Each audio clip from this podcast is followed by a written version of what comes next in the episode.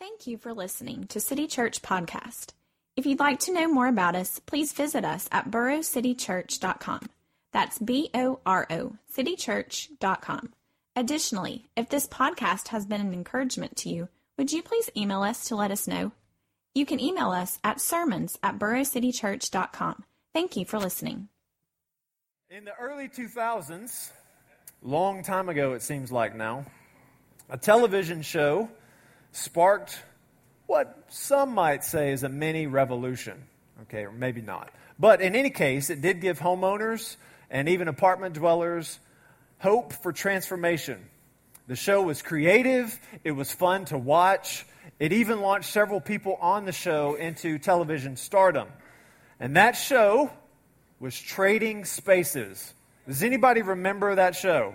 Oh, okay. Several of you do. If you don't, if you're not familiar with it, it's being rebooted in a, about a month or so. Um, here's the here's the essence of what the show was about. Here's what made it different than other shows kind of like that. There's a jillion of them now. Two families or two couples, two sets of neighbors would come together. They would spend basically a weekend renovating just one room in each other's homes. That's why it was called Trading Spaces. I go to your house, you come to my house. And they each were paired up with a designer. So I would be paired up with a designer, they would be paired up with a designer. They had a small budget, relatively small budget, only $1,000. They wouldn't let them go over it at all. And they had a shared carpenter. And with the use of these unskilled homeowners, they had two, or they ended up changing it later to three days of renovating this room. Okay? And at the end, of course, there was a big reveal. Now, the show was pretty famous for, you know, the characters on the show. They're pretty quirky and, and funny. They also, you know, gave a lot of tips about how to change things, repurpose items, and be creative about things. But probably what was most remembered about the show were the utter failures that this show produced. If you remember watching the show, you probably know some of the things that I'm about to share with you. If not, you should look it up because I kid you not, this stuff really happened. So for me, Lori and I watched tons of these episodes. I don't remember any cool thing that they ever did. All I remember were these train wrecks that happened. Okay? Here are just a few examples. There was a room that was turned into like a beach area. Hideous colored striped walls. They put sand on the floor inside the house. That really happened, okay? Another time, a room got uh, renovated and the entire thing was painted this rich, dark red color. Everything in the room was red. It, and on one wall, there was like this artistic thing that looked like a scene from The Silence of the Lambs had happened. It was scary. And last, there was this time where the designer thought it was a great idea to have this huge mural of a cartoon version of her head painted on the wall in a dining room. Could you imagine eating breakfast every day, looking at her face like this in a cartoon form every day? Over and over and over, this seemed to happen. There was always the tension at the end to see just what had happened and will they like it? And if they don't like it, will they say anything? But the thing that made that TV show, I think, so great was this. What made you hooked to watch the end was really what happened at the very beginning. Because after they introduced everybody and kind of said, here's what's going down, here's where we're at, they would have the, the people come and the host would eventually say, hand over your keys. You're going to be trading spaces. And that symbolic act was saying, I am not going to go back into my house until this thing is ready. I'm going to work here in their house. I'm not going to go back to mine until it's all done. That act of giving over the keys was symbolic and literal because they were not allowed to go back to their house. They were giving over control, relinquishing total control of what happened in their house, good or bad. Now, today we're going to be looking at a passage in Mark chapter 13 that I think kind of speaks to that kind of relinquishing of control we get a glimpse of what Jesus tells his disciples about what it looks like when you give over security and beauty to him and even if those things are all removed. So, if you want, go to Mark chapter 13 if you've got a Bible.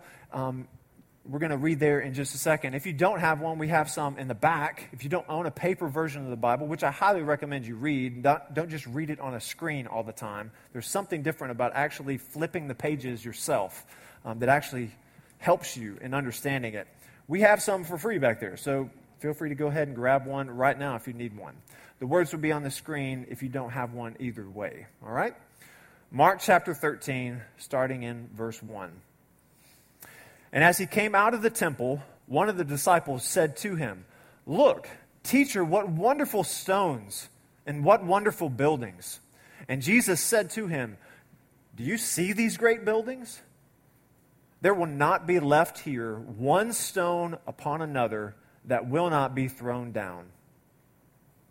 And as he sat on the Mount of Olives opposite the temple, Peter and James and John and Andrew, and it seems like everybody else, asked him privately, Tell us, when will these things be? And what will be the sign when all these things are about to be accomplished? And Jesus began to say to them, See that no one leads you astray. Many will come in my name, saying, I am he, and they will lead many astray. And when you hear of wars and rumors of wars, do not be alarmed. This must take place, but the end is not yet. For nation will rise against nation, and kingdom against kingdom. There will be earthquakes in various places, there will be famines. These, these are but the beginning of the birth pains. But be on your guard for they will deliver you over to the councils, and you will be beaten in synagogues, and you will stand before governors and kings for my sake to bear witness before them. And the gospel must first be proclaimed to all nations. And when they bring you to trial and deliver you over, do not be anxious beforehand about what you are to say, but say whatever is given you in that hour, for it is not you who speak but the Holy Spirit. And brother will deliver brother over to death, and the father his child, and children will rise against their parents and have them put to death. And you will be hated by all for my name's sake. But the one who endures to the end will be saved. And that's the word of the Lord for us today. These are heavy words to hear from Jesus. Um, not exactly, you know, happy go lucky kind of stuff to hear from him. And yet, um, it kind of is situated in this portion of Mark. It's kind of the tail end of Jesus being in the temple. Jesus talks about the temple here. Over the last chapters of Mark, in Mark 11, 12, and then now in 13, the temple has either been the context, like in the background of where Jesus has been, or he's specifically talked about it, or he's been in the temple. You might remember a few weeks ago we talked about how Jesus went into the temple courts and, you know, drove everybody out that were changing money there. Okay, he's been in the temple. He's been there teaching. He's been there being approached by people and, uh, and answering questions. And in this chapter, this chapter of Mark, is the longest uninterrupted teaching session that Jesus has. And it's all begins with talking about the temple and even times to come. And so it's very interesting to see the disciples' reaction and then think through how are we to understand this as well. So on the way out the door, literally, out of the temple, Jesus would never walk back into that area the disciples start making some observations, and he, it seems like he kind of pounces on them. But here's the thing handing over the keys to your temporary beauty means demolition, not just renovation. You see, handing over the keys to your temporary beauty means demolition, not just renovation. This exchange has always kind of interested me, and I'll be honest, it's kind of perplexed me over the last week or so that I've been looking at this uh, this interaction, you know, you I picture the, the disciples kind of walking out of the temple with Jesus, kind of like a work crew, you know, with their, with their boss, like at the end of a hard day, because they're going to where they're going to hang out for the evening and, and rest. And it seems like they've entered into a different television show, like House Hunters, because they start making all these observations about everything there. You know, like, oh, look at all these stones. Look, I, this place has a great open floor plan, don't you think? This would be great for entertaining. That's kind of the things I'm, I'm gathering that they're saying. They're gushing over the beauty of this, this temple area. And they probably should. They certainly should. The temple was massive, it was beautiful, it was incredible. There's every reason to be kind of struck by a sense of awe by this beautiful, huge building that they're walking through. The temple for Jewish people was the physical center of everything that they identified with. And it was like the, the centerpiece of everything. So their identity was wrapped up in their relationship with God, and that centered all around this temple worship and how they could access God. So these compliments from them, on one hand, they seem like they're pretentious to me, but they're probably just affirming all the things that they feel that they, they are as a, as a person who would worship God by going to the temple. But then Jesus responds. And it's kind of like we snap our necks and say, Whoa, that was, that was rough, Jesus. And he says to them, Do you see these great buildings? There won't be one left here, won't be one stone left upon another that won't be thrown down. Womp, womp. You know? Crickets actually is what happens. Nothing. They don't say anything for a while. Okay? Here's how I know that. We just have like the next sentence. They, they approach Jesus. Here's what happens they walk out of the temple, they ask this question, Jesus responds. They don't say another thing until they get to the top of the Mount, Mount of Olives. That's roughly about a one and a half mile walk. Now imagine you leave church today and you ask a question and you get a response that you don't want, and you just stay silent and walk all the way to MTSU's campus. I don't think they really want to respond yet because they're processing all of this. Like, what does Jesus mean? That had to have been a long, awkward walk. They didn't know how to respond. Jesus was prophesying that the temple would be destroyed, and that idea was shocking. And I don't know if we can really completely understand that, but it would be kind of like a Cubs fan being told that Wrigley Field is going to get destroyed. What? It'd be like a country music artist or a country music fan being told that the Ryman Auditorium is just going to be completely leveled. It'd be like Portland residents finding out that their favorite park is going to be completely demolished and replaced with a Walmart. Okay?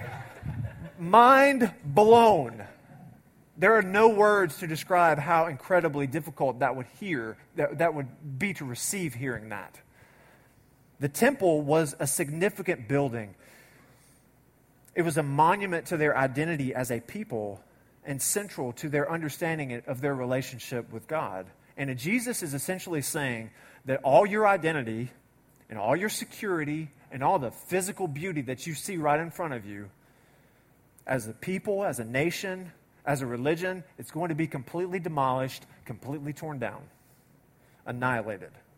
And that moment of realization is like watching the people at the end of a Trading Spaces episode revealed that they've got sand all in their living room. Are you kidding me? But eventually, after the long walk, all the way up to the top of the Mount of Olives, Jesus is sitting down. Somebody gets up the courage to get some other guys together, like, hey, we should go talk to him about this. And they do. They say, Tell us, Jesus, tell us, when will these things be? And what will be the sign when all these things are about to be accomplished?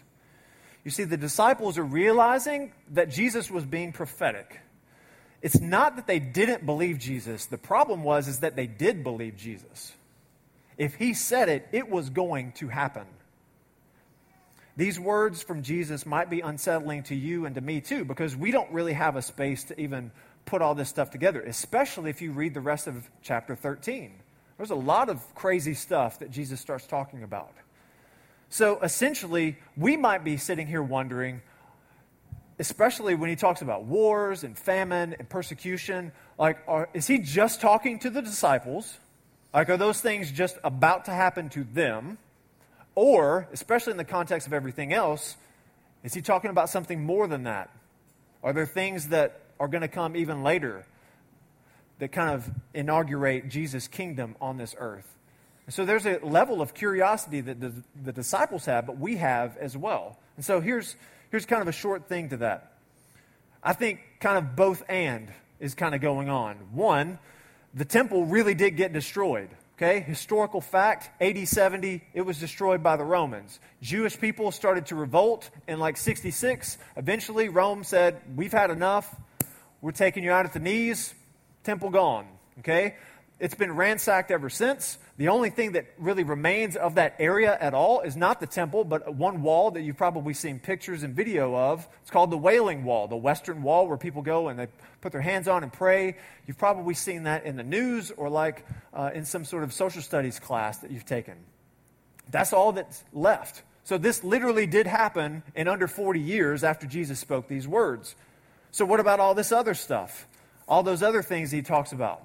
Well, Many people after Jesus' time claimed to be a prophet or the prophet.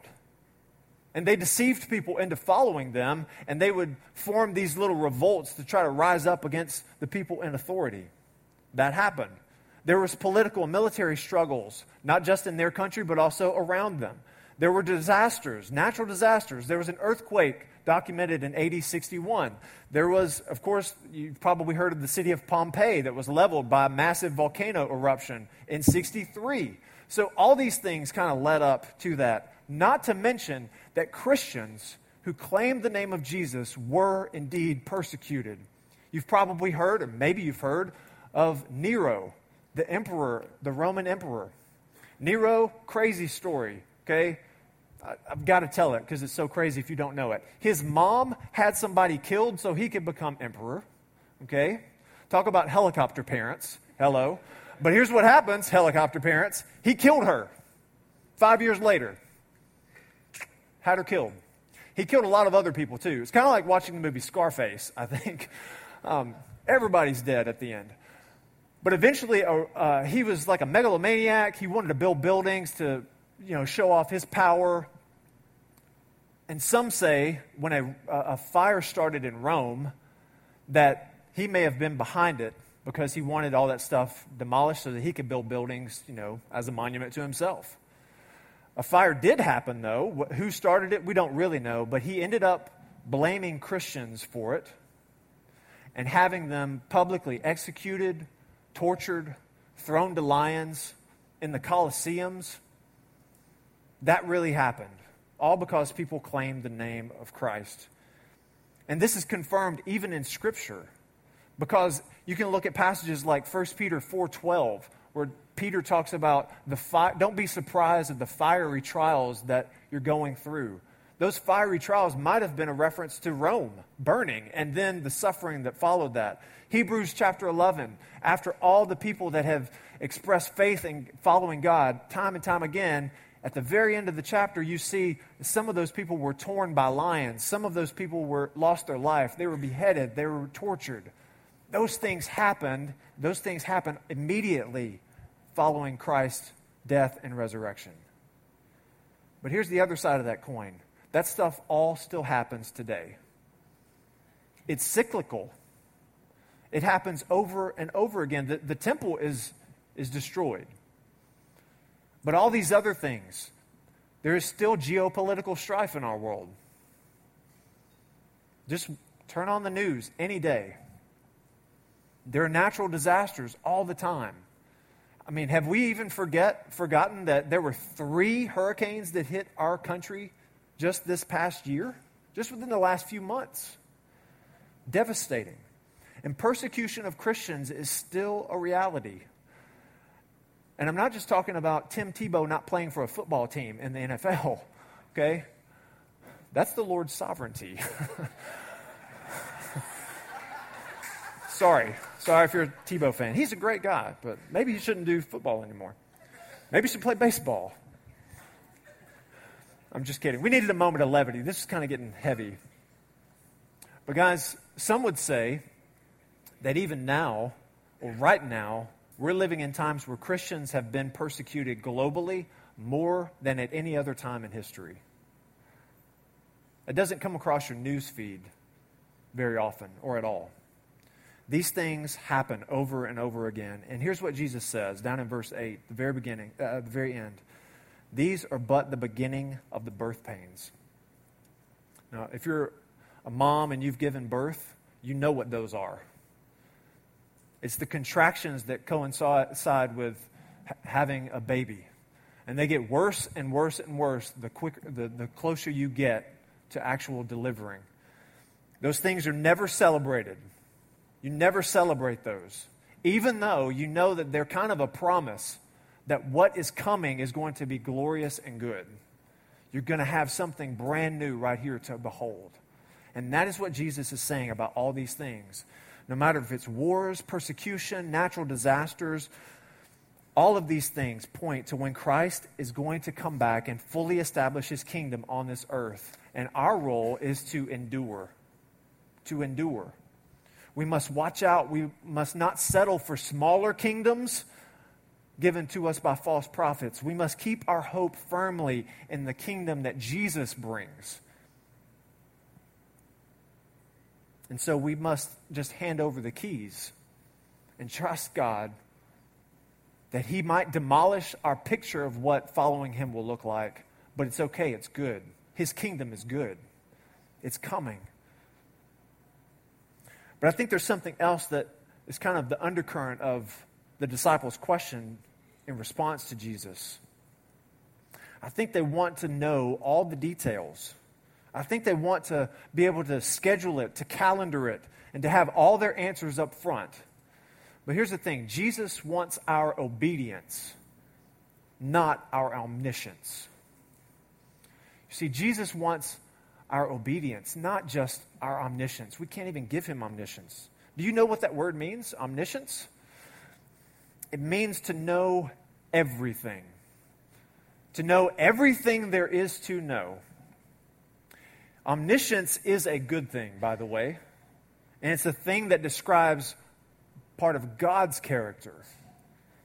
That indeed is what makes it a good thing.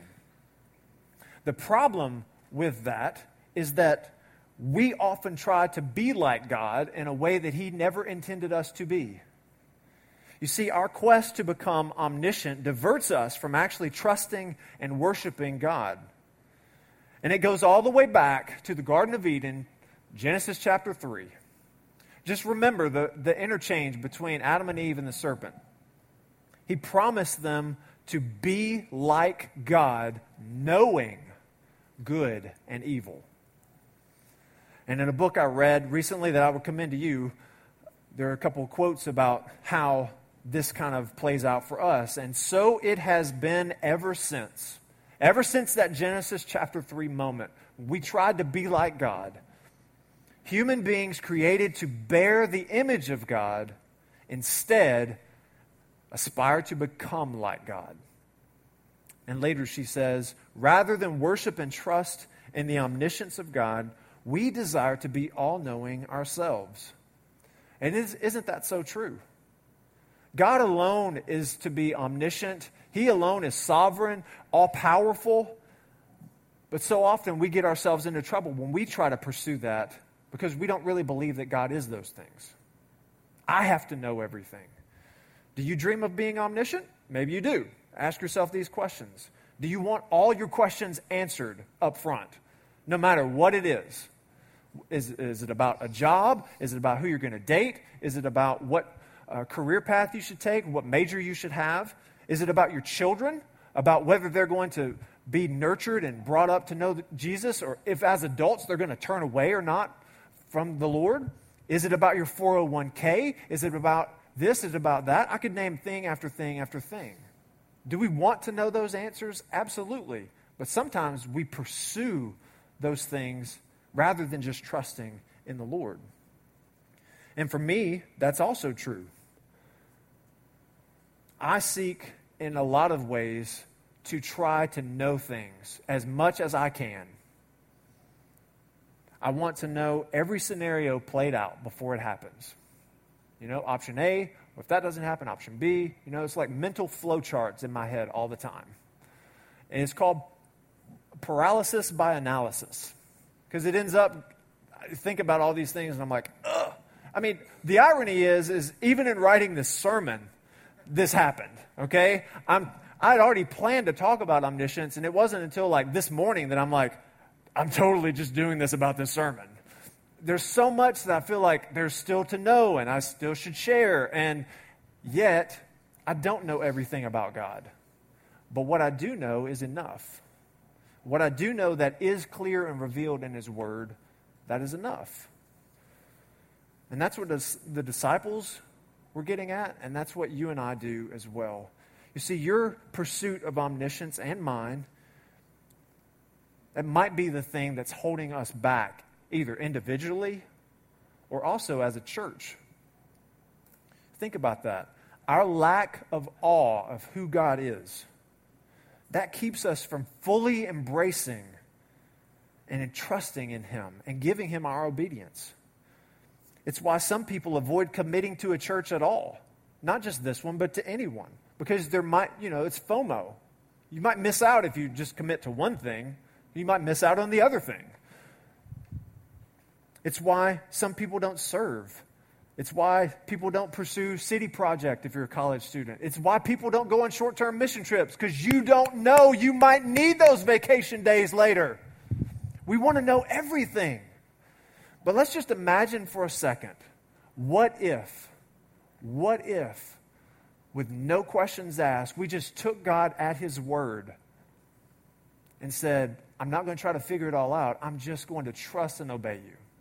All right? Here's, here's just three short examples taken directly from Scripture. Go and make disciples. What if we just did that? What if we didn't try to figure out all the logistics of how to do that and we just did it? What if people in our church started being intentional about reading the Bible together, about praying together, about praying for one another, and about sharing the gospel regularly with the people that are in your life? What if we actually just said, Lord, we trust you? What if we did that? What if we took it seriously to not just go on a short term mission trip, but to have our hands completely open with a yes on the table Lord, send me wherever you want. I will go on a permanent mission trip wherever you want to send me. Here am I, Lord, send me. What if we did that? Here's another example bear one another's burdens. What if we tried to not figure out all the details and all the mess that comes with that? What if we just did it? What if we weren't concerned about how all the ways that we did that could backfire on us and we just joined with a group of people to bear their burdens, to get up under the weight and kind of release it off of them, instead of expecting first that all of my needs are going to be met first? What if we just took God at His word and said, Yes, Lord, I will bear other people's burdens? Can you imagine how beautiful that would be? One more. What if we took it seriously when the Bible says to serve one another?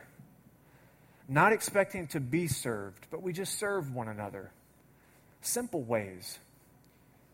Your neighbors, the people you work with, and of course in the church, there's always ways that we can serve one another in the church. What if instead of closing ourselves off every night and watching television and, and doing our own activities, we just said, Lord, I want to serve people. How can I do that? Imagine how beautiful it might be if we started to live that out. You see, the power to reject false prophets, the power to not be alarmed by wars, earthquakes, famines, and to be on guard for the gospel in the face of persecution, to boldly bear witness in the face of beatings, even facing death is through trusting the one who knows it all, not by being know it alls. And you know how I know this is true? Because Jesus himself has taken our beatings and he has endured for us. Plain and simple. You know, this passage moves in kind of a way where it goes from impersonal things to very personal things. All right? You can look at it on, on your page there. Just go back up to like verse 6 or so. It starts with false prophets, people you don't know, complete strangers, national unrest, earthquakes, and famines that may or may not have anything to do with you and where you live. You hear of wars and rumors of wars, not just the things that are happening right in front of you, but things that are happening way out there that it might be happening. Impersonal things. But look at how that circle continues to get closer and closer. It quickly moves to they take you into the synagogues and beat you. They drag you before kings and governors. It gets really personal really quick. And last of all, it starts talking about family. Brothers will betray brothers, children's their parents, and parents their children, even to the point of giving people over to death. And all of those things are scary. And here's what I want you to remember think about where Jesus and the disciples were when they're having this conversation, and he's sharing this. They're at the Mount of Olives. Ge- geographically, if Jesus is sitting like it says he is, and he's looking at the temple down there in the distance, they're a good ways up looking over it. You could see down into the temple court area from where they're, they're standing and sitting. So he's on the east side of Jerusalem and, and the temple area. That temple and that city would have been unmistakable. You couldn't help but see that right there. But as Jesus is saying all of these things, beyond all of that, on a hill that you couldn't probably see, is where he was going to be led to later. He's not just looking at the temple that's going to be destroyed there, he's thinking about his temple that will be destroyed for these guys' behalf. And can you imagine all the things that might be going through Christ's mind at that time? All the things that he is telling them you are going to endure, he's having to hear himself say, knowing that he's going to have to endure them. Think about it. And, and all of that, in Hebrews 12, 2, it says this looking to Jesus, the founder and perfecter of our faith who for the joy that was set before him endured the cross, despising the shame, and is seated at the right hand of the throne of God. Jesus is saying that as personal as this might get for you, it is infinitely more personal to me. In fact, all of the things that's, that are shared there end up happening to Jesus. He was turned over to councils, he was beaten, he stood before a governor to plead his case or to remain silent, as it were. He was placed on trial, he was sentenced to death. And yet, Jesus bore witness throughout it all to the faithfulness of his Father. He was not anxious. He spoke words only given to him by the Holy Spirit. And most of all, he endured all the way to the end. He bore the weight of the cross as the penalty for your sin and for mine. Not so that you can know everything that will happen going forward, but so that you will know His goodness. He endured to save you, to save me from eternal destruction. And He rose from the grave to make good on that promise. So, what do you do with that? What do you do with that? Do you simply tell God, No, God, I need some more answers? No, God, I, I need to know more. You've got to tell me how my marriage is going to play out. You've got to tell me about my career path. You've got to tell me about how you're going to take care of me through retirement. Or maybe we should take a page out of the show Trading Spaces and we should just hand over the keys. Maybe we should relinquish all the control that we feel that we have. Really, we don't have it all. Maybe we should just let him call all the shots. You see, one thing the Lord is teaching and reminding me of and is taking our church through is this idea of prayer. We've been focusing on prayer for weeks now. If you're in a community group, I hope you're praying together. I hope it's changing the way that you're relating to each other. It's been great for us. But prayer essentially is a dependence on God. We're calling out to God, not because we already know all the things that we want to happen. We're just saying, God, whatever you want to happen, let it be. There's an element of just dependence that prayer calls us to. And I hope that it continues to.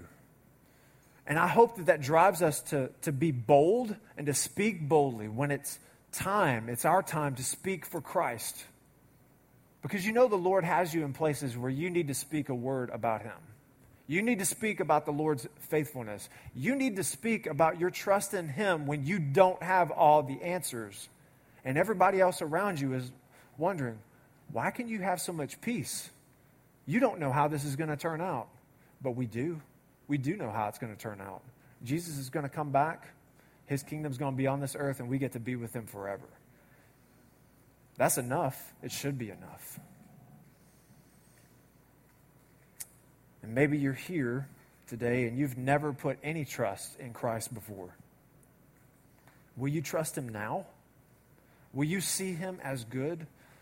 Knowing that hardship may come, but He's already endured the worst hardship that you could ever endure. He did that for you. And here's the thing He either rose from the dead or He did not. There is no middle ground. He is either alive permanently forever or it's all a lie. So, which one can it be? And I, w- I would ask you, I would beg you, put your faith in him, the man who has laid his life down for you. Will you trust him? Will you turn over the keys of your life and follow him? Know it's worth it. It's totally worth it. And no matter, matter the destruction that may come, Jesus is the greatest designer who has traded spaces for you. And you have no need to worry or fear about what he will reveal to you at the end because it will be glorious, it will be beautiful. And you will say, Thank you, Lord. It's all by you. Jesus makes a promise to us in John chapter 14 he says in the middle of talking about where he's going and telling his disciples where he's going, he says this And if I go and prepare a place for you, I will come again, and I will take you to myself, that where I am, you may be also. See, the Lord wants to be with you and me forever. Can you trust him? Is that the kind of God you can give the keys over to and say, Lord, I relinquish all control, and then find the peace that comes through that? You see, Jesus is preparing a place for you and me right now. The question is, is will we trust him? Let's pray.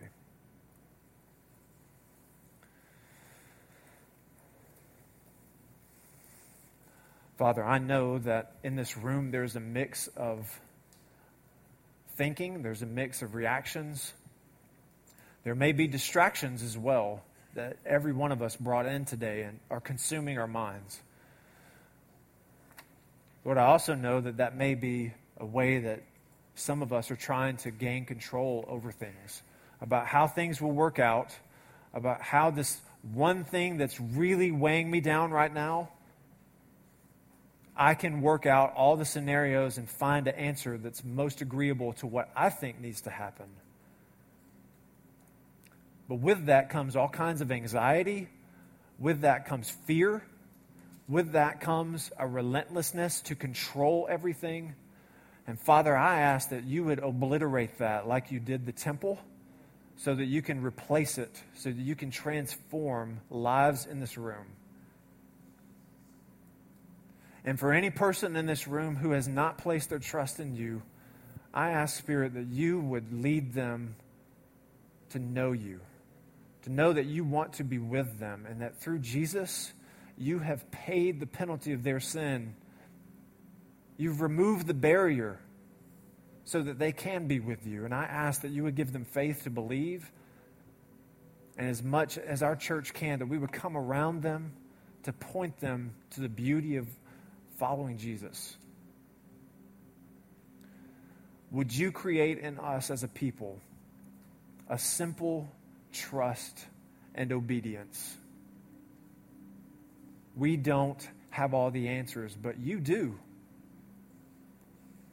And you're good, and we can trust you. Let us find peace in knowing that you are good. And let us have boldness to trust and obey you. It's in Christ's name I pray.